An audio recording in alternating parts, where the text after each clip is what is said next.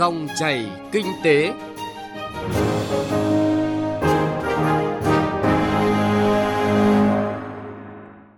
Nhóm phóng viên kinh tế Ban Thời sự VV1 Đài Tiếng Nói Việt Nam cảm ơn quý vị và các bạn đã đón nghe dòng chảy kinh tế hôm nay, thứ Tư, ngày 10 tháng 6 năm 2020. Thưa quý vị và các bạn, Quốc hội đã biểu quyết thông qua nghị quyết phê chuẩn Hiệp định Thương mại Tự do giữa Việt Nam và Liên minh châu Âu, gọi tắt là Hiệp định EVFTA. Rất nhiều cơ hội thuận lợi đang và sẽ mở ra, góp phần tăng trưởng kinh tế đất nước. Dù vậy, chúng ta cũng cần lưu ý những thách thức tiềm ẩn trong tiến trình hội nhập này, để thành quả gặt hái được sẽ nhiều hơn. Đây cũng là nội dung trọng tâm chúng tôi phân tích trong chương trình chuyên đề Hành trình trên cao tốc hội nhập EVFTA Trước hết, chúng ta hãy cùng điểm lại những thông tin đáng chú ý được nêu rõ trong bản hiệp định này.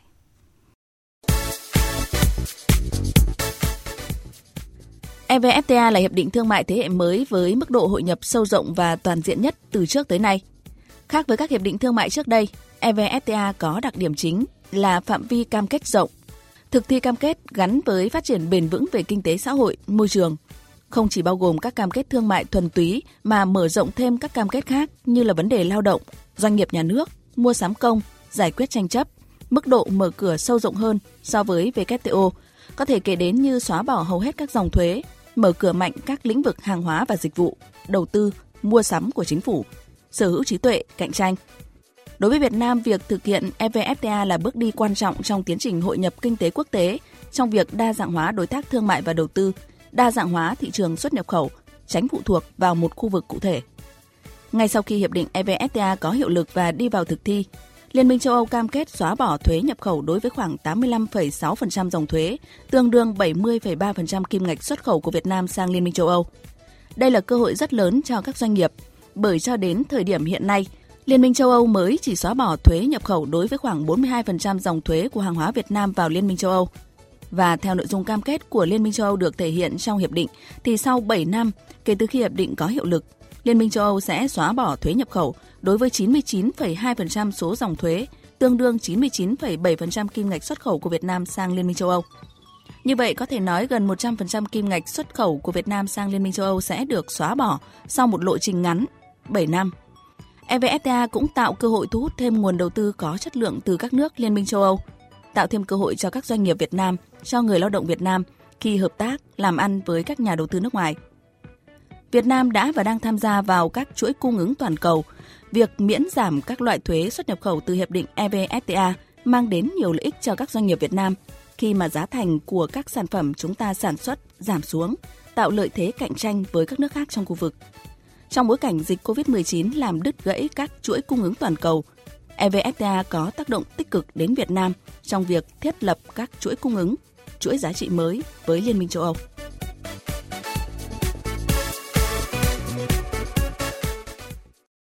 Thưa quý vị và các bạn, đón nhận thông tin Quốc hội thông qua nghị quyết phê chuẩn hiệp định EVFTA với nhiều điều khoản tạo thuận lợi thương mại quốc tế. Nhiều doanh nhân như ông Trần Thành Trọng, Tổng giám đốc công ty cổ phần Sáng Ban Mai, Bến Cát Bình Dương, ông Trần Văn Dũng, Tổng giám đốc công ty cổ phần chế biến xuất nhập khẩu Bà Rịa Vũng Tàu và ông Nguyễn Chánh Phương, Phó Chủ tịch Hội Mỹ nghệ và chế biến gỗ thành phố Hồ Chí Minh mong chờ hiệp định sớm có hiệu lực. Về phía những đơn vị nhập khẩu thì tôi kỳ vọng là khi hiệp định cựu hiệu lực thì các doanh nghiệp Việt Nam sẽ có cơ hội tiếp cận với công nghệ và thiết bị của châu Âu với cái chi phí thấp hơn hiện nay. Cụ thể là cái mức thuế nhập khẩu thì sẽ dạ, giảm hơn so với mức thuế hiện nay, thì doanh nghiệp dễ dàng tiếp cận hơn. Ngoài ra, đối với cái doanh nghiệp mà có cái hàng hóa xuất khẩu của EU thì cũng cơ hội để xuất khẩu nhiều hơn nữa thuế nhập khẩu vào châu Âu thì giảm xuống thì như vậy là khả năng mình bán được nhiều hơn. Thứ hai nữa là có thể giá cả mình đề nghị với khách hàng xem xét để nâng cho mình một ít lên thì có thể người ta chấp nhận để giải quyết. Ví dụ như trước đây mình mua nguyên liệu không có rồi chế biến chi phí nhiều, cao, đề nghị họ tăng giá, họ nói tăng được thành nó sức sức mua của họ đối với mình giảm. Lần này nếu mà thì trước mắt là họ sẽ hỗ trợ đầu tiên là về cái thực phẩm nông sản rồi hải sản rồi các cái loại thực phẩm khác là ưu tiên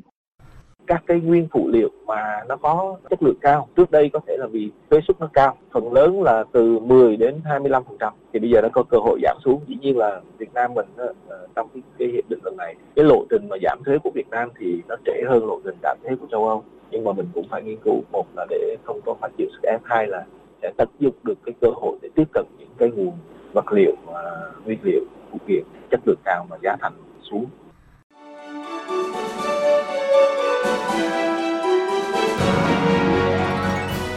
Dòng chảy kinh tế, dòng chảy cuộc sống.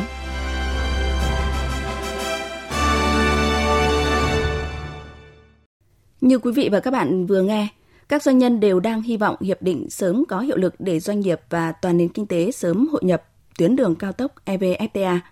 Điều quan trọng để hành trình tiến tới đường cao tốc này mang lại hiệu quả lâu dài, bền vững, góp phần nâng cao năng lực cạnh tranh cho nền kinh tế Việt Nam, nâng cao uy tín đất nước Việt Nam, chúng ta cần có những bước đi như thế nào? Trước hết, hãy cùng nghe những phân tích đáng chú ý từ các chuyên gia kinh tế quốc tế được truyền thông thế giới đăng tải ngay sau khi Quốc hội Việt Nam phê chuẩn qua tổng hợp ngắn EVFTA, động lực mới cho tăng trưởng kinh tế Việt Nam và Liên minh châu Âu, do biên tập viên Phạm Hà thực hiện. Hãng tin Reuters của Anh có bài viết nhận định những lợi ích của Việt Nam khi Hiệp định Thương mại Tự do với Liên minh châu Âu có hiệu lực. Hiệp định này sẽ mở ra cơ hội cho lĩnh vực như bưu chính, ngân hàng, tàu biển của Việt Nam. Báo này cũng trích dẫn số liệu của Ngân hàng Thế giới nhận định EVFTA có thể giúp thúc đẩy tổng sản phẩm quốc nội của Việt Nam lên 2,4% và xuất khẩu lên 12% vào năm 2030, giúp hàng trăm nghìn người thoát nghèo. Ngân hàng Thế giới cho rằng những lợi ích này sẽ rất cần thiết đối với nền kinh tế Việt Nam sau đại dịch COVID-19. Cùng chung quan điểm, ông Pierre Giorgio Anliberti, trưởng phái đoàn Liên minh châu Âu tại Việt Nam cũng đánh giá cao việc Việt Nam tích cực tham gia chuỗi giá trị toàn cầu. Sau đại dịch COVID-19, điều này sẽ là cơ hội để thúc đẩy các lợi ích từ việc đa dạng các mối quan hệ thương mại. Hiệp định EVFTA sẽ đóng góp vào sự tăng trưởng kinh tế, trao đổi thương mại giữa hai bên. Người dân Việt Nam sẽ mua được những sản phẩm chất lượng cao của châu Âu, giá cả phải chăng hơn. Giá trị lợi ích của doanh nghiệp Việt Nam và thị trường EU có tiêu chuẩn cao, sức mua lớn. Sau COVID-19, chúng ta không nên chỉ tập trung vào một quốc gia mà phải đa dạng hóa. Việt Nam đang có lợi thế rất lớn so với các quốc gia trong khu vực. Đây là cơ hội mà Việt Nam cần phải nắm bắt. Cơ hội vàng và không được bỏ lỡ không chỉ đối với Việt Nam mà còn cả với châu Âu sau khi EVFTA có hiệu lực là nội dung nhiều tờ báo Áo hôm qua đề cập. Trang tin Phòng Kinh tế Áo cho rằng Việt Nam là một quốc gia có kinh tế tăng trưởng ổn định với năm 2019 đạt trên 7%. Đây là nền kinh tế có tính cạnh tranh với tầng lớp trung lưu ngày càng gia tăng, cùng lực lượng lao động trẻ năng động. Việt Nam cũng sẽ là trung tâm về công nghệ, kỹ thuật số và khởi nghiệp của châu Á. Chính vì vậy, việc phê chuẩn EVFTA mở ra những cơ hội mới cho các doanh nghiệp Áo, ngoài ra còn mở cánh cửa cho các doanh nghiệp Áo tiếp cận thị trường Đông Nam Á. Đánh giá lợi ích của hiệp định này, cựu Ủy viên Thương mại châu Âu Cecilia Malmstrom cho rằng các nhà đầu tư Liên minh châu Âu sẽ không bỏ lỡ cơ hội tại Việt Nam. Liên minh châu Âu là một trong những nhà đầu tư lớn nhất thế giới. Tuy nhiên, đầu tư vào Việt Nam vẫn rất khiêm tốn. Với một sự bảo vệ toàn diện hơn cho các nhà đầu tư của cả hai bên, tôi chắc chắn đầu tư của Liên minh châu Âu tại Việt Nam sẽ tăng lên nhanh chóng đáng kể. Trên tờ DW của Đức cũng có bài viết khẳng định, Hiệp định Thương mại Tự do của Liên minh châu Âu với Việt Nam là thỏa thuận thương mại tham vọng nhất của khối với một quốc gia đang phát triển. Sau Singapore, Việt Nam là đối tác thương mại lớn thứ hai của Liên minh châu Âu trong Hiệp hội các quốc gia Đông Nam Á. Báo này cũng nhận định nếu theo kế hoạch, hiệp định dự kiến có hiệu lực vào tháng 8 tới, sẽ là một thời điểm không thể tốt hơn cho cả hai bên sau đại dịch.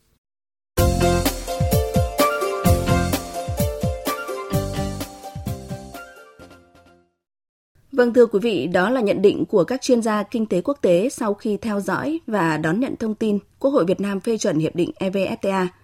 Sát thực hơn, phóng viên Nguyên Long đã ghi nhận quan điểm của nhiều chuyên gia kinh tế trong nước về những cơ hội mà hiệp định này có thể mang lại cho các nước thành viên, đặc biệt cho kinh tế nước nhà sau tác động mạnh từ đại dịch COVID-19.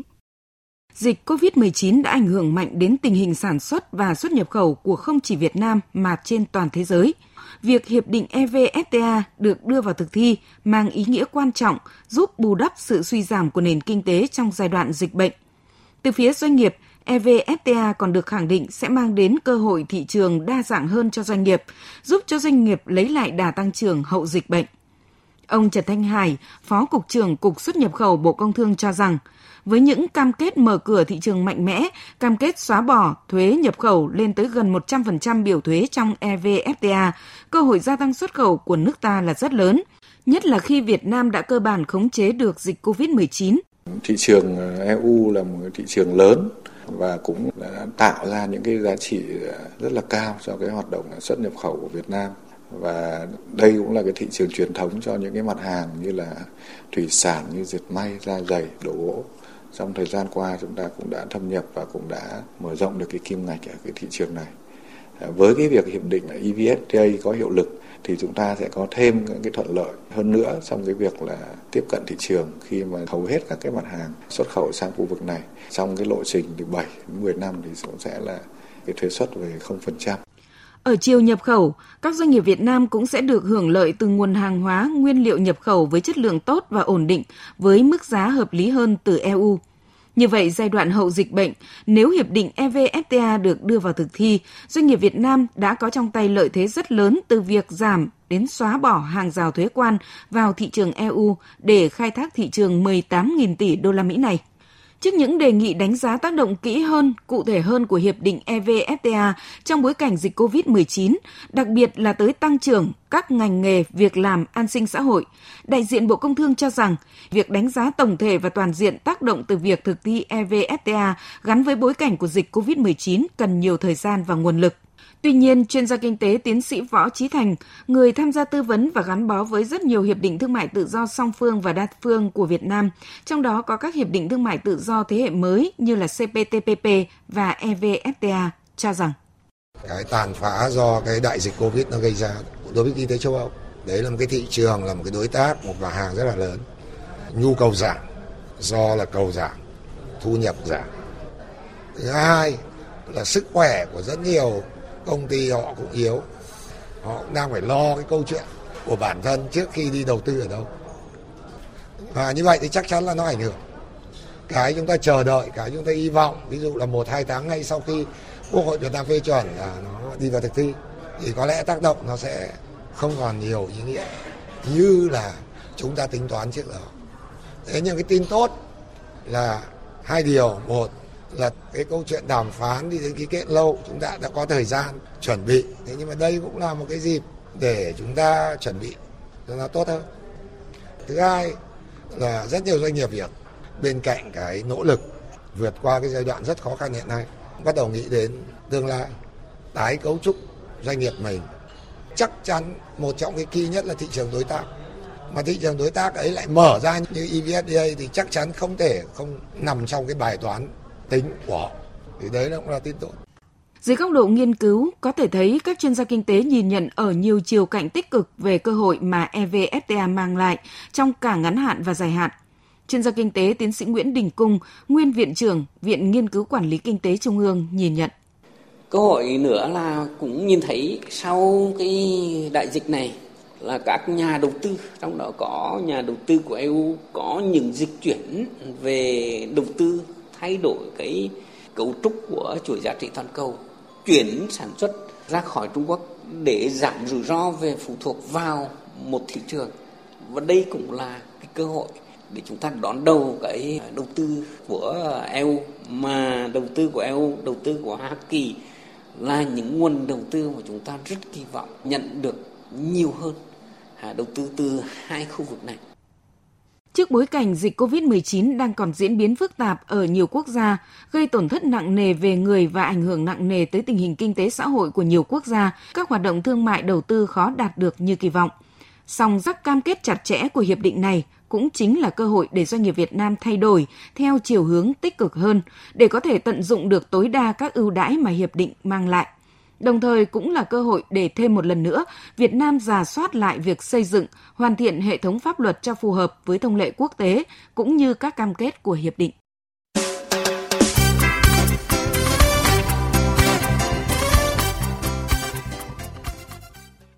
Thưa quý vị và các bạn,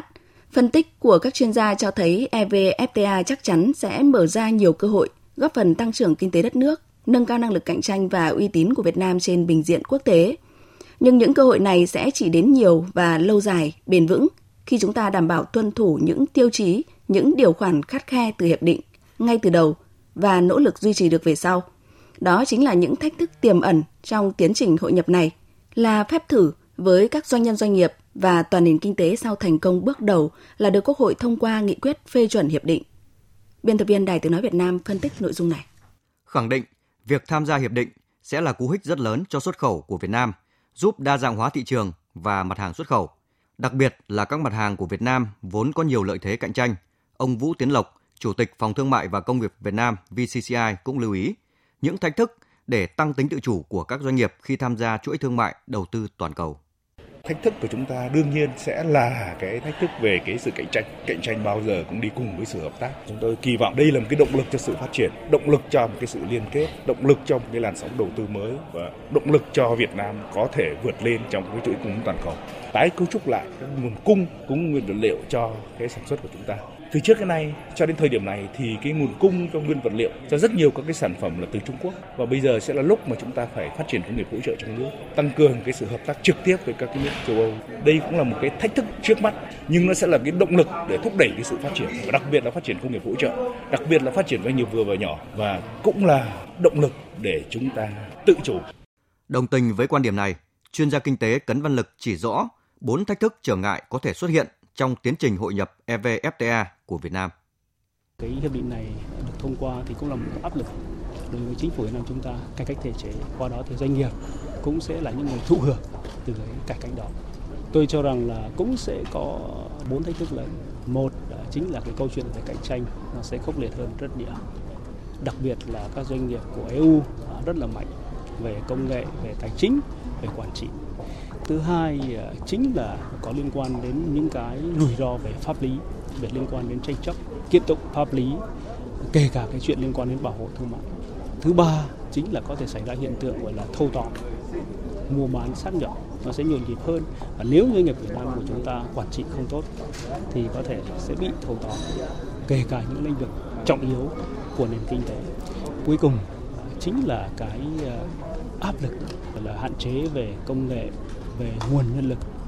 quy trình sản phẩm kể cả cái việc là sau à, dịch covid cái xu thế bảo hộ thương mại xu thế dân túy xu thế liên kết khu vực rõ nét hơn thì cái chuyện là liên quan đến bảo hộ thương mại bảo vệ một số cái ngành nghề lĩnh vực trong nước của một số quốc gia nó sẽ thể hiện à, rõ hơn và cũng là một cái cản trở áp lực với doanh nghiệp của Việt Nam. Khi cơ hội cùng thách thức từ EVFTA đều đã được chỉ rõ, ông Ngọ Duy Hiểu, Phó Chủ tịch Tổng Liên đoàn Lao động Việt Nam khẳng định, trong bối cảnh kinh tế mới, không chỉ tác động của các hiệp định thương mại thế hệ mới, mà tác động của những phương thức kinh doanh mới như là kinh doanh số, yếu tố còn lại cũng là yếu tố cốt lõi tạo nên thành công cho tăng trưởng kinh tế Việt Nam, vẫn là phải có một nguồn nhân lực chất lượng đáp ứng yêu cầu kinh tế mới. Trách nhiệm nâng cao chất lượng nguồn nhân lực nó là trách nhiệm của cả hệ thống. Đầu tiên ta phải nói đến là nhà nước. Mọi chính sách, mọi chủ trương, mọi cơ chế thì bắt đầu từ cái việc ờ, nhà nước ban hành Ờ, thứ hai đó là nhà trường để tạo ra được những cái sản phẩm tốt cho xã hội. Rồi sau đó là đến ờ, doanh nghiệp và đương nhiên thì từ phía người lao động. Các chủ thể này chỉ có thể đạt được cái kết quả khi mà có một cái sự phối hợp, tạo nên cái sức mạnh, tạo nên một cái sự đồng bộ trong toàn hệ thống. Ông Simon Matthews, tổng giám đốc tập đoàn Manpower Việt Nam, Thái Lan, Trung Đông nêu cụ thể, Việt Nam cần nhạy bén để có một chiến lược phát triển nhân lực, nhân tài, hợp lý để có thể phát triển lên tầm cao mới um, trong bối cảnh hội nhập quốc tế và cách mạng công nghiệp 4.0, việc phát triển nhân tài cần là một trong những ưu tiên hàng đầu của doanh nghiệp tại Việt Nam. Để thành công, các doanh nghiệp cần vạch ra những chiến lược nhân tài phù hợp, trong đó phát triển và đào tạo nhân tài nội bộ đóng vai trò cực kỳ quan trọng để thu hút và giữ chân lực lượng lao động 4.0 trong thời đại số hiện nay.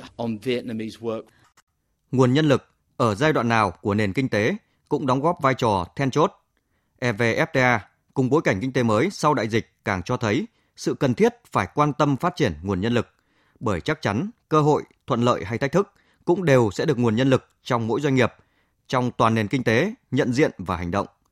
Quan tâm, đầu tư bài bản để có nguồn nhân lực càng sớm càng tốt, cơ hội, thuận lợi sẽ đến sớm hơn và ngược lại, thách thức, trở ngại sẽ có thể được hạn chế tối đa. Đó là điều kiện cần và đủ cho hành trình hội nhập cao tốc EVFTA của Việt Nam. Nội dung EVFTA, cơ hội lớn, thách thức nhiều, cần nguồn nhân lực chất lượng cao cũng đã kết thúc chương trình dòng chảy kinh tế chuyên đề Hành trình trên cao tốc hội nhập EVFTA. Chương trình hôm nay do biên tập viên Thu Trang cùng nhóm phóng viên kinh tế phối hợp thực hiện. Quý vị và các bạn quan tâm, vui lòng nghe lại trên website vv1.vv.vn. Xin kính chào tạm biệt và hẹn gặp lại.